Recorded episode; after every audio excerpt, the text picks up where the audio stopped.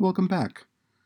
For today's podcast, I'd like to read one of my earliest and still my favorite sonnet. I wrote this when I was still in college as a sophomore or junior, and uh, it's titled Ode to Innocence. O half remembered, fleeting, happy time, when nothing mattered more than love and play. Imagination was then in its prime, and life began anew with every day.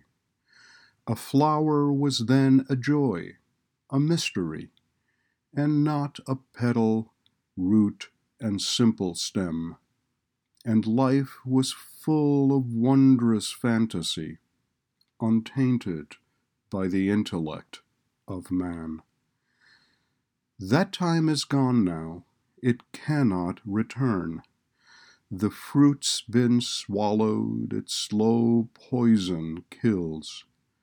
And yet my fallen heart will always yearn for that most happy time of unknown skills. O false God knowledge, daily you destroy that was holy in me as a boy.